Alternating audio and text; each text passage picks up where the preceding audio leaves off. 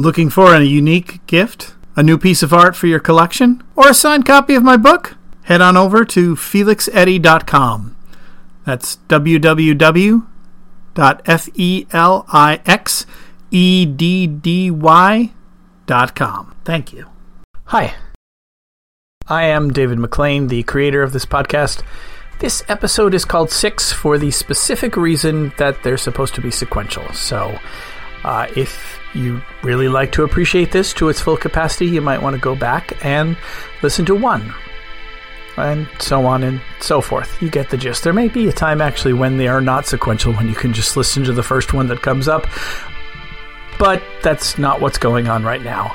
Uh, anyway, thank you so much for listening. The news is next. Hi, you're listening to WXYZ live from the island of San Tiempo, and this is the Time Traveler's News and World Report. Time traveling news and information for the descending time traveler from any timeline. I'm Fergus McCartney. Today's approximate aggregate date is the 3.28th of June, 3202. For those of you who celebrate, happy Sexy Archaeologist Day. Now here's the post apocalyptic report.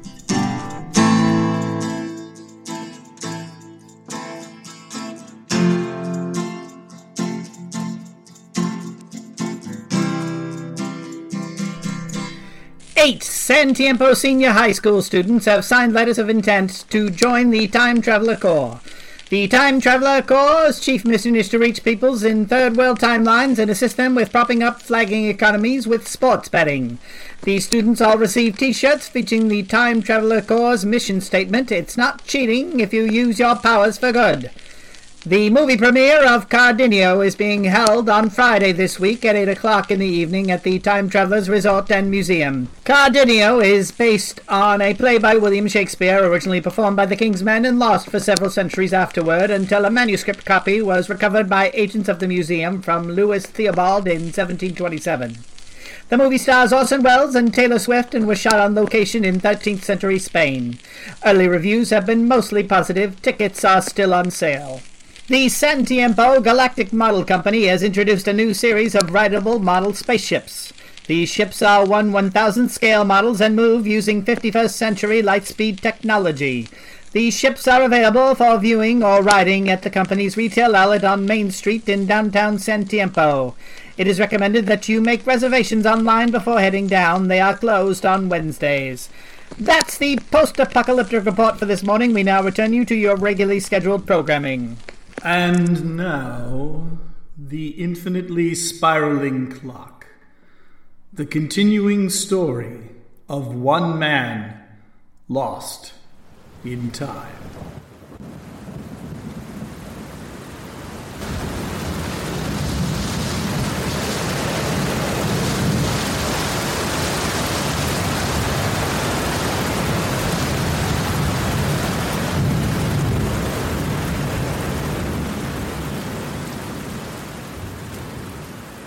Iceland. The dragon slept. This wasn't difficult for him. He could sleep for years on end. Although the weather outside was a bitter cold, the cave was warm, and he could always make it warmer. If left alone, a dragon could easily sleep for more than a century. The difficulty was what to do when you woke up. This was the dragon's form of grieving. If you slept for a century, everything would be different anyway. Ninety five years from now, he would wake up to a new world, one that bore little resemblance to the one he lived in now, and the thought of the princess wouldn't bother him so much. Jocelyn had lived a good life, he was sure. When he left her, she had been young and beautiful. It was nice to think of her that way. By the time he woke up, the world would only remember her as a part of history. Perhaps that would be a good thing. It would be like a rebirth. Everything from this day and age would be gone, including the foul smelling man who was wandering around outside the mouth of the cave. The foul smelling man? Even by the standards of the time, the man in question was particularly foul. Clearly, being on a boat for that long had done him no favors. There was no question that he had been on a boat. It was a long way to the coast of Britannia.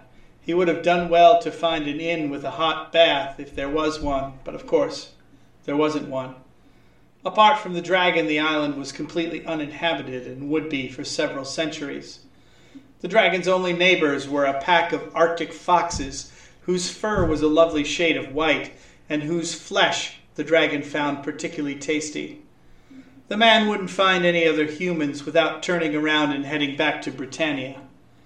Of course, that begged the question why was he here? The dragon woke up. There was, of course, only one reason that someone would be here, and that was to do something foolish. The dragon scratched behind his ear with a dew claw and waited for the stranger to come in.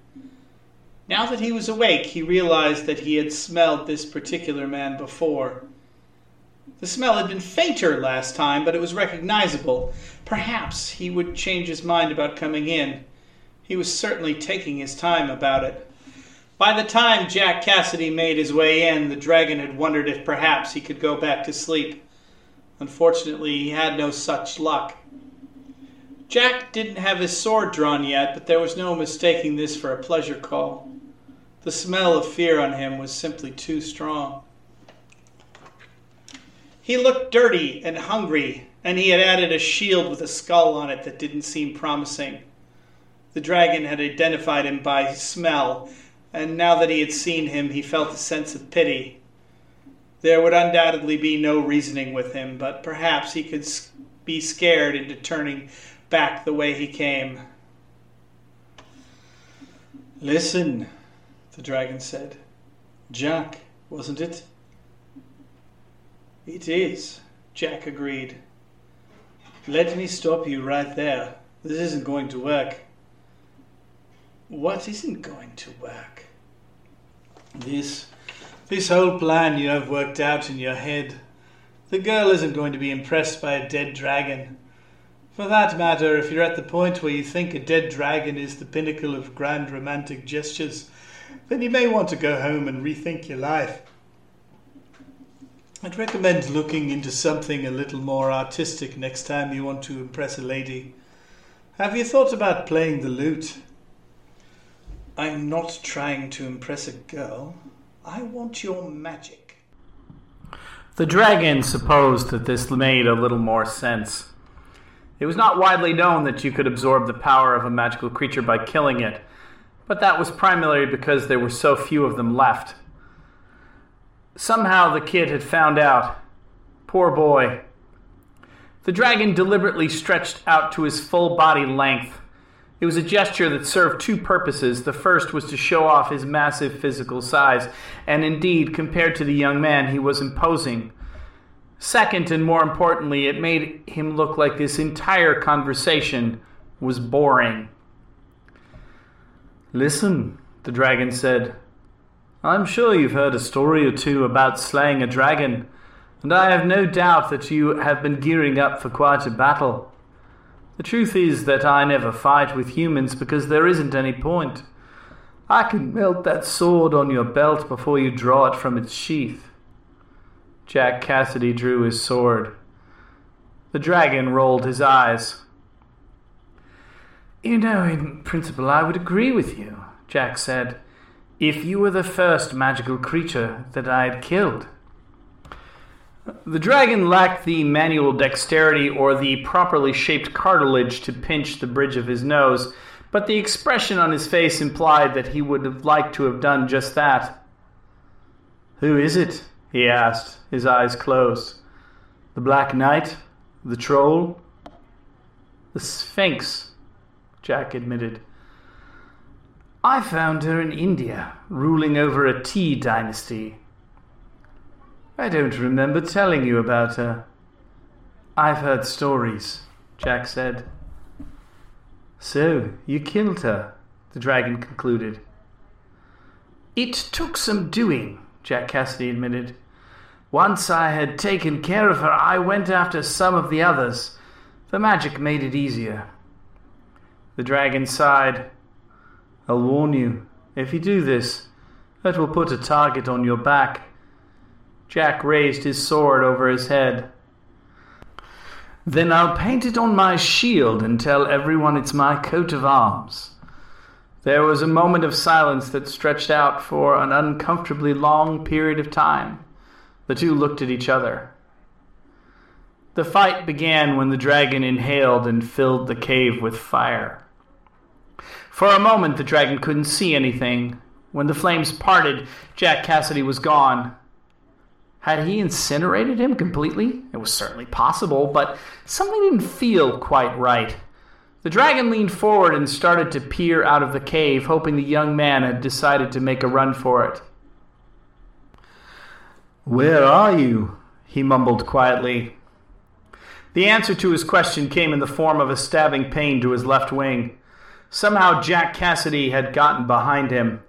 Jack drove his sword into the dragon's wing and pulled down hard, ripping it into two pieces.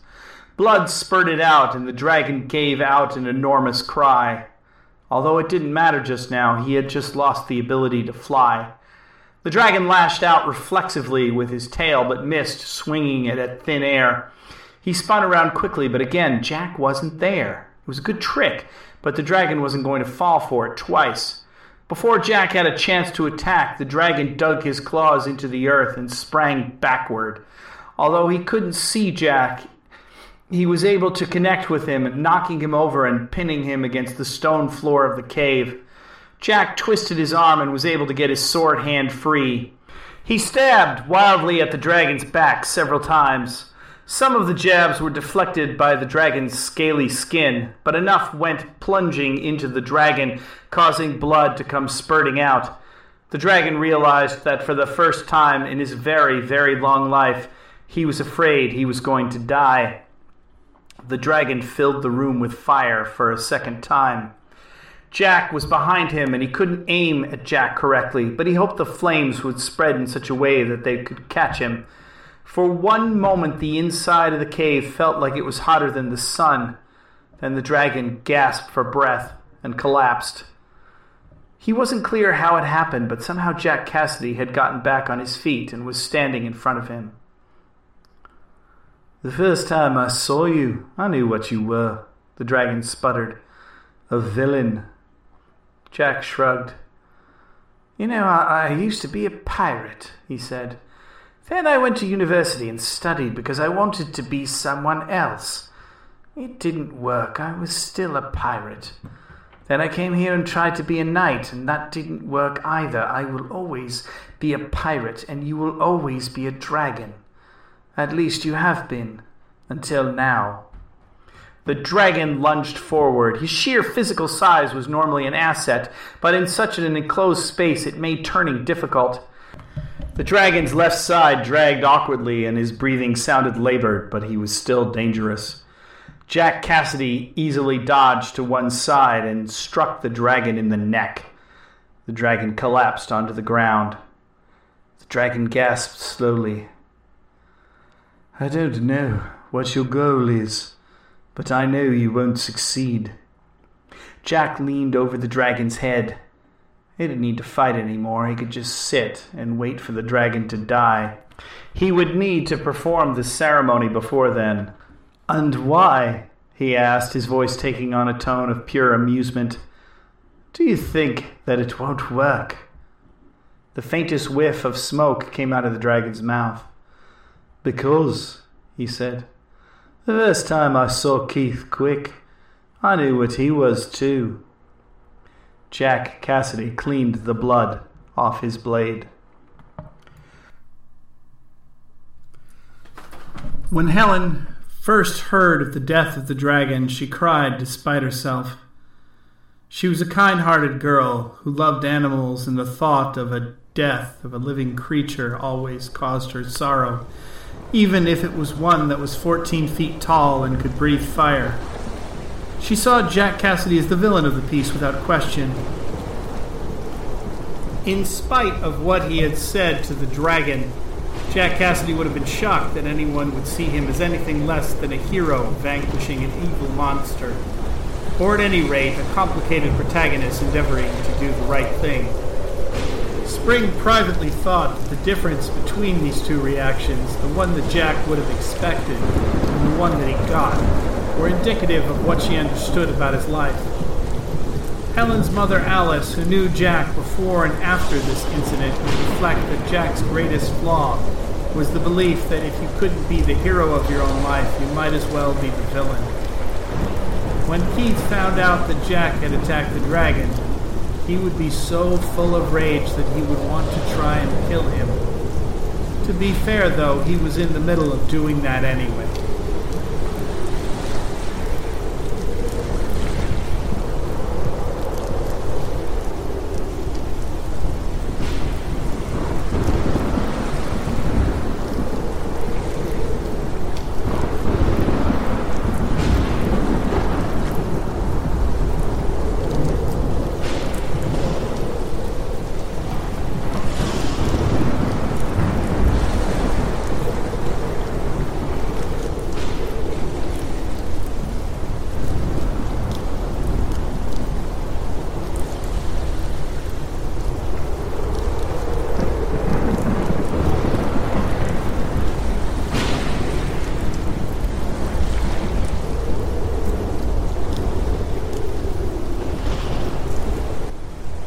The White Castle.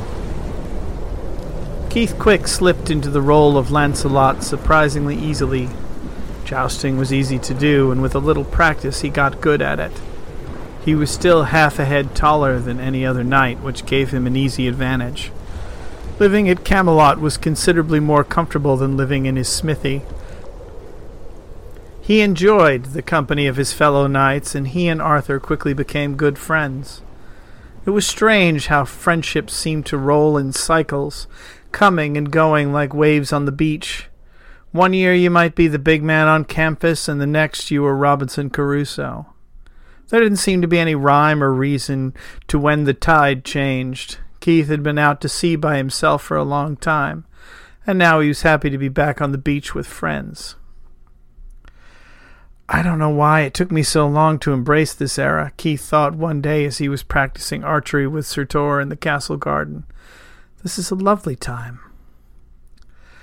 Pull the arrow up closer to your cheek, Sir Tor suggested. But I hit the target, Keith protested.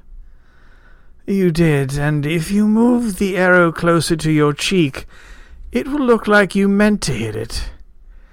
Keith followed this instruction and hit the target dead center. You weren't much of a shot at first, Tor said, stringing back his bow. But you've improved greatly.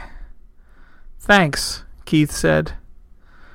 Truth be told, I didn't think you were much of a knight at first, Tor admitted. I guess it shows what I know. It's just that everything you did, it looked like you were doing it for the first time. I guess you could say that I grew up dreaming of being a knight, the same as anyone else, Keith said. Just in my case, it paid off. I think it was that long arm of yours that paid off more than anything, Tor laughed. I'll be glad to have you on my side if we ever end up in battle. If it's the same to you, I'd prefer that it didn't come to that, Keith replied.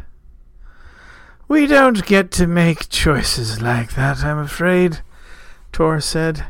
Sooner or later, war always comes, sometimes when you least expect it. I managed to talk Arthur out of it once, Keith said, a little defensively. You did, Tor agreed. I heard about that. Did you really fight alongside a dragon? Well, when you are with a dragon, you don't do a lot of fighting, Keith declared. I did travel with one, though. We convinced the king to make peace with Leodegrance and focus on war with France instead. I would have liked to have seen a dragon, Sir Tor said, sounding more than a little regretful. It's my bad luck. I go to meet the French instead. Paris is lovely, Keith replied. Not when you're an occupying force, Sir Tor said. Keith heard footsteps coming toward him. He spun around to find Arthur and Gwen coming up behind him. How's training? Arthur asked. He may make a good knight yet, Tor said with a wink. We'll take you hunting, Arthur said. Bagging a deer will give you more confidence with a bow. Somewhere in Keith's mind, Bambi's mother grazed on a patch of grass. Will I see you in church tomorrow, Sir Tor? Guinevere asked. Without a doubt, Sir Tor said. Gwen has turned away from the British gods and follows the god of the Hebrews, Arthur said, turning to look at Keith. It seems a shame. I turn to God for hope, not fear, Gwen said. Your gods are all about death. British gods are not about death, Arthur protested. Then, with a laugh, he said, Well, okay, maybe they are, but that doesn't mean they are wrong. Isn't it a God's job to show us the truth? It is, but there are larger truths than the inevitability of death, Gwen replied. Or, at least, more hopeful ones. I think that a good person can find hope in any religion, just as a bad person can exploit it, Keith said. Guinevere didn't look at him. Well, you're bound to be fun at parties, Arthur joked. At any rate, Gwen will be happy to see you there. I may have kingly duties that morning, he added. The king and queen turned around and left. Keith picked up another arrow and turned back to the target. He took aim and fired, hitting a little left of center. During the time that he had been in Camelot, he had won a tournament, he had befriended Arthur, he had joined the Round Table, and he had become a knight. By and large, he had hit all the marks he expected to hit, except one. No matter how pleasant he was, no matter what he did, Guinevere hated him, and he didn't know why. Keith hadn't noticed it at first. He hadn't even noticed it at second the truth be told. It wasn't as though the Queen screamed at him and slammed a door in his face.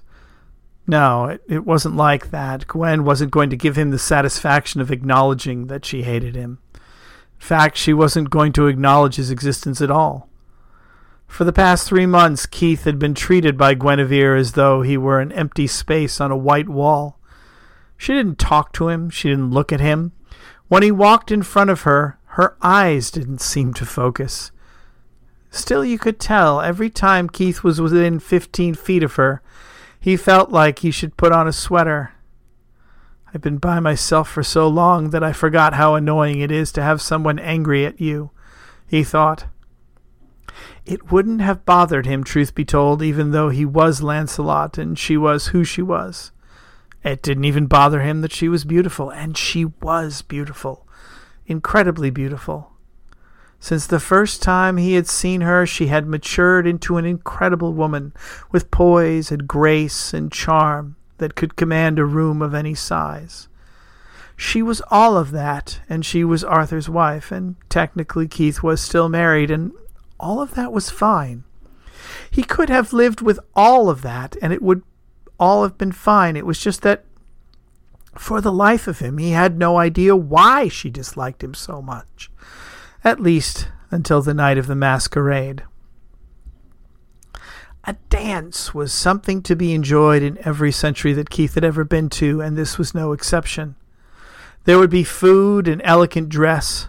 Admittedly, the music would not compare favorably to Louis Armstrong at the Copacabana, but it would set the castle on a roar.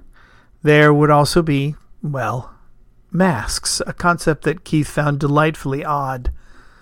I don't see why this is necessary, Keith said as he donned a black mask that made him look more than a little like a pirate. Truth be told, Sir Tor said as he lowered his voice to barely a whisper, I think it's because sometimes married ladies like to go home with people who are not their husbands. Keith rolled his eyes. The God of the Hebrews is a little more strict in these matters, Sir Tor acknowledged. The British guards took a different viewpoint, and sometimes people go back to the old ways. Just play along, Sir Tor added. There aren't a whole lot of nights in this life where we know everyone is going to have a good time.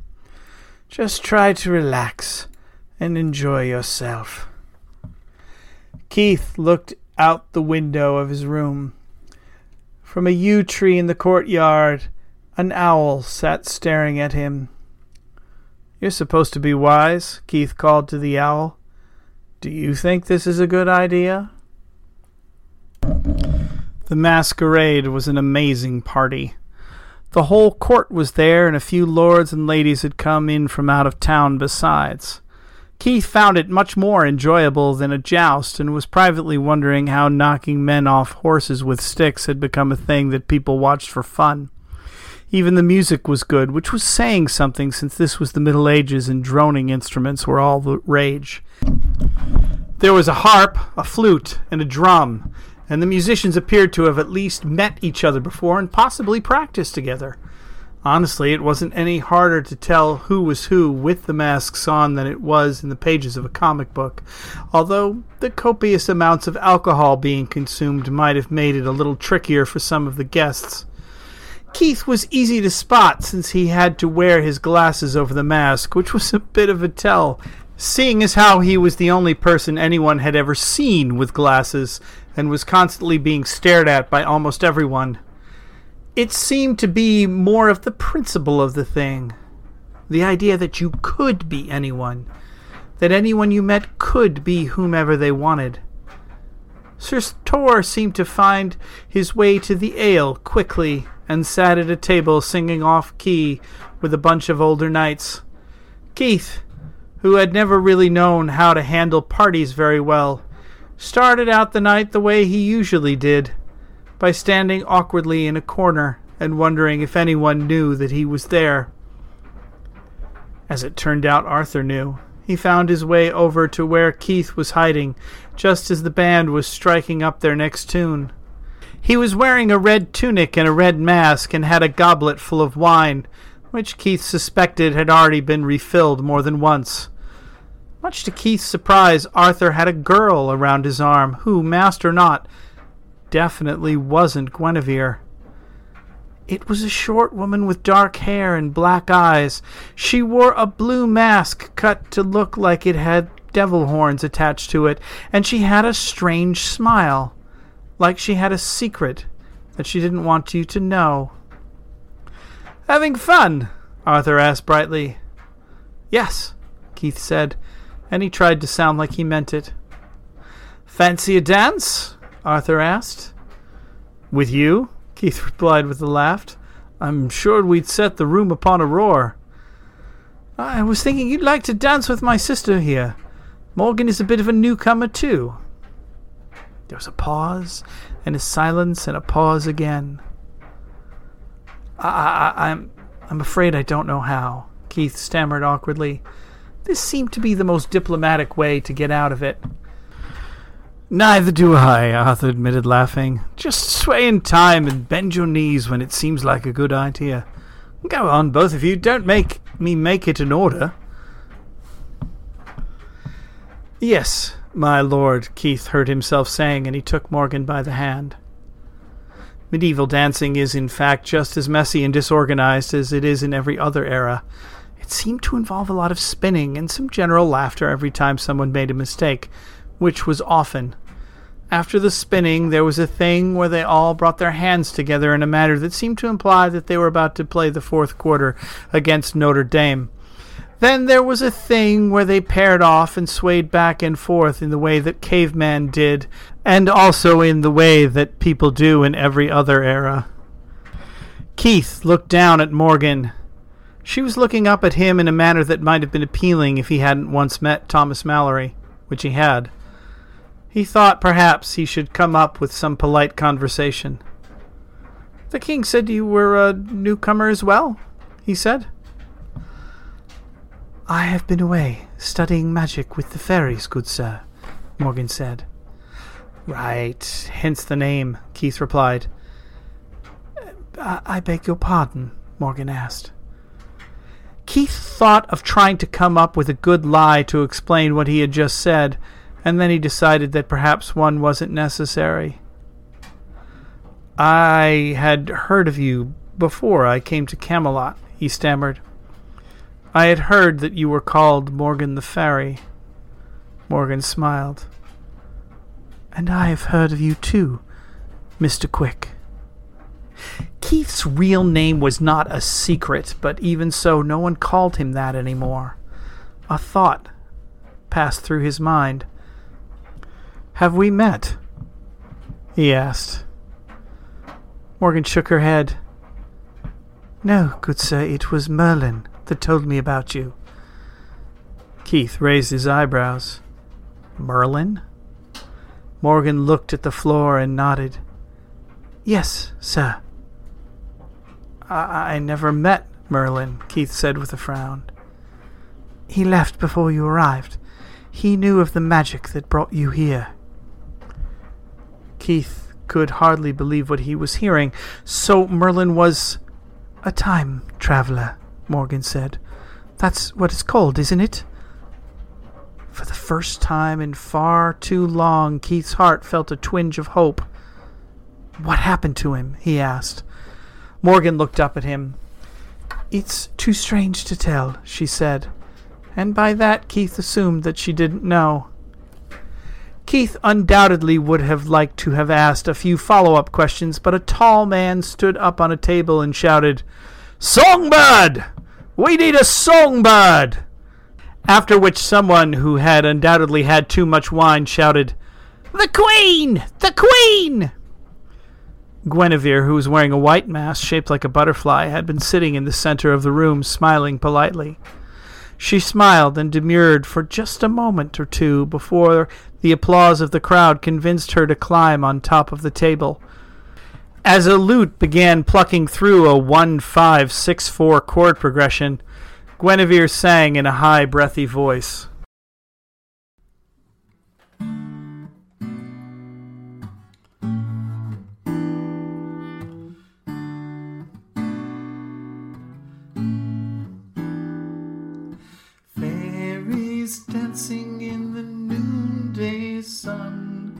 Wishing that summer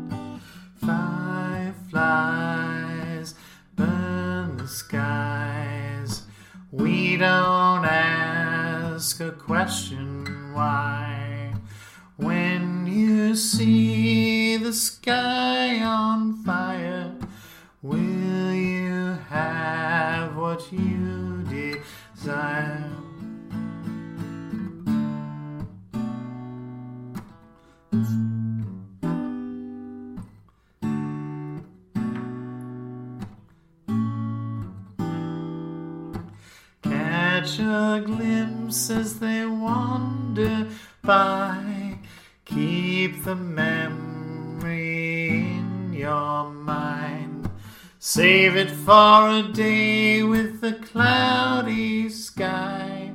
When you leave your thoughts behind, fireflies burn the skies.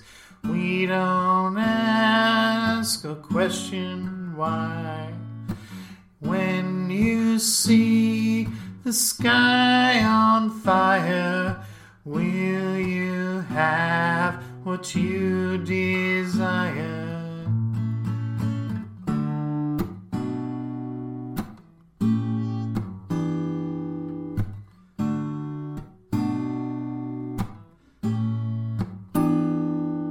The beautiful memories will always fade like sunsets over the golden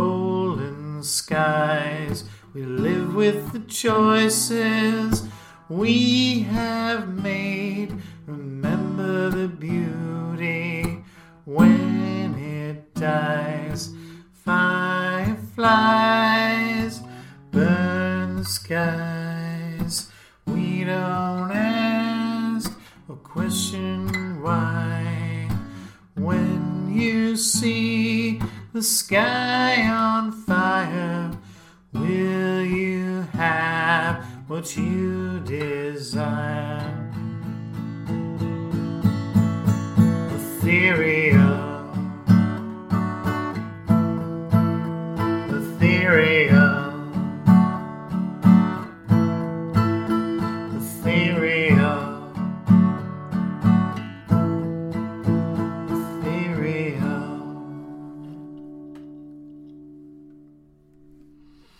Somewhere in the middle of this song, Keith had stopped dancing. Arthur was standing next to him. Not bad, Arthur said appreciatively. Not bad, Keith agreed. He seemed to be drinking an ale that would probably not have gotten a thumbs up from the U.S. Food and Drug Administration. He turned to his friend to say something, but Arthur had already wandered off. Arthur seemed to have his arm around Morgan Le Fay again and was wandering around the room. Sometimes married ladies like to go home with people who are not their husbands, Keith thought. And sometimes husbands like to go home without their wives. It's a strange thing to know what's going to happen because you read it in a book. He thought about going and stopping Arthur, but he knew Arthur would just get mad at him and it could probably happen another time anyway. It was still creepy. Keith found his way to the table that Sir Tor was at and sat down next to him. Tor was arguing with another knight about the best method for hunting boar. Sir Tor had been a bachelor knight for the better part of four decades and was not planning on breaking with that lifestyle any time soon. The princess is quite a singer, Keith said offhandedly. The queen is a songbird, Tor agreed. There was an awkward silence as both men had another drink. When I first came to Britain, I thought I made a big splash, Keith reflected with a swig of ale. I staggered in with a dragon and kicked my feet up on the round table, and then, well, I got lost somehow. I heard about it, said Tor. The swagger, not the other thing. The thing is, Keith said, taking another swig, now that I'm here, it feels like I got lost on purpose. Like I was running away from my destiny. Sir Tor grunted. I don't like destiny, he said. Neither do I, Keith agreed. It feels too much like giving control of your life to someone else. Tor laughed without any joy behind it. I think you'll find that sooner or later we all hand our lives over to someone else. Maybe, Keith said. But is there a difference between handing it over to someone willingly and having it taken away? Just make sure you're not giving it away for a song, Tor replied. Keith stared at the queen. She was chatting animatedly with a tall knight in a forest green mask. His beard was gone, and he had floppy bangs that he didn't have the last time Keith had seen him. Keith had consumed a little more alcohol than he had intended, but there was nothing that would have kept him from recognizing Jack Cassidy. Jack looked at Guinevere and then smiled, and then he looked at Keith and smiled again. The two smiles were not the same. Keith started to walk towards the two of them. Jack disappeared into thin air. Keith couldn't believe it. For a second he thought maybe Cassidy had snuck out somehow. The room was crowded, and he supposed it was possible that Jack had quickly moved behind someone else or ducked under a table. But that wasn't it. He disappeared. He was gone. Had he ever been there to begin with? Suddenly Keith wasn't sure. Maybe it was a trick of the mind. Maybe the ale had been spiked with some kind of hallucinogen. Keith searched around the room. Wherever Jack had gone to, he wasn't there now, and no one else seemed to have noticed he had vanished. No, whatever it was, Keith was sure it was real. It had to be. He crossed the room quickly and placed his arm on Guinevere's shoulder. My, my lady, he said. He hadn't quite figured out how to address the queen. Guinevere pulled away from Keith and gave him a dirty look. Whatever was the best way to talk to her, clearly grabbing her by the shoulder was a social faux pas. Sir Lancelot, Guinevere cried. The knight, Keith interjected. He didn't really know what to say. There was a knight. And he. Did you see that? Guinevere looked at him coldly. You have had too much to drink, she said. The truth was, she was right. He absolutely had had too much to drink. Which was why he said what he said next. What have I done to you? he asked angrily. Why do you hate me so much? The queen stared at him. It was as if the entire world had gone silent.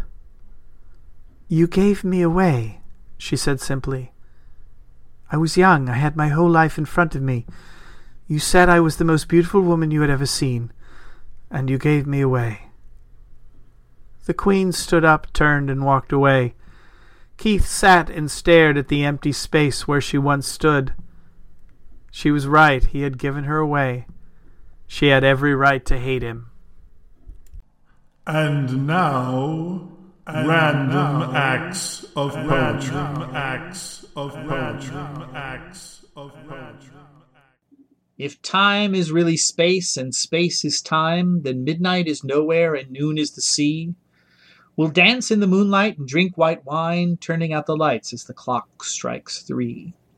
If time is the music that makes men's lives, then our wedding bells we'll need to fix. We'll begin planning right after sunrise, with breakfast as the clock strikes six. In the morning, time is our best ally. We have nothing to fear through seven hells. Our love is the sun in a cloudless sky. And now the clocks are striking out nine bells. Midday is the time of our greatest joy. A child came to us, and none too soon. We couldn't care less if she was a girl or boy. The height of our lives is the clock struck noon. There's a time to plant and a time to sow, and we watched you sprout like an apple tree.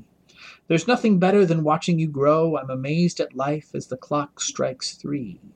Sunset is time's most beautiful sorrow. We celebrate with a feast not to be missed. We'll let you go for your own tomorrow, waving goodbye as the clock strikes six. If time is made of choices and dreams, then we'll fill it up with adventures fine. Let's toast to life and to chasing moonbeams. We're living it up as the clock strikes nine. We know time is endless, but we are not. We leave with the candle's last burning light. It's time we smile and accept our lot, because the clock is striking midnight. This has been a random act of random act of You're welcome. You're welcome. Hi, this is David McLean. I'm the creator of this podcast. I just wanted to say thanks for listening. I'm supposed to tell you to write a review and subscribe, and I'm supposed to say that that helps the podcast. But truth is, I'm gonna just do this just because I love to do it, and for no other reason. I play these to my wife on Tuesday nights. And if you're listening to, that's great. This is a book that I've been working on, and I discovered that, well, I just like the results better if I recorded it and read it aloud and did all that kind of stuff. It's called The Infinitely Spiraling Clock, although the news is something else just for fun that I made up. And the random act of poetry tonight is from my book Witches, Witches Everywhere. The Infinitely Spiraling Clock is a sequel to a novel I wrote called The Time Traveler's Resort and Museum, although there are characters in it from another book I wrote called Dragonbait as well. If you really wanted to support the podcast, you could go and check those things out. By the way, I promise I'm never going to do a Patreon. I just, I don't think that's a good idea. Anyway, thanks for listening. Have a good day. Next week, The Knight in the Cart.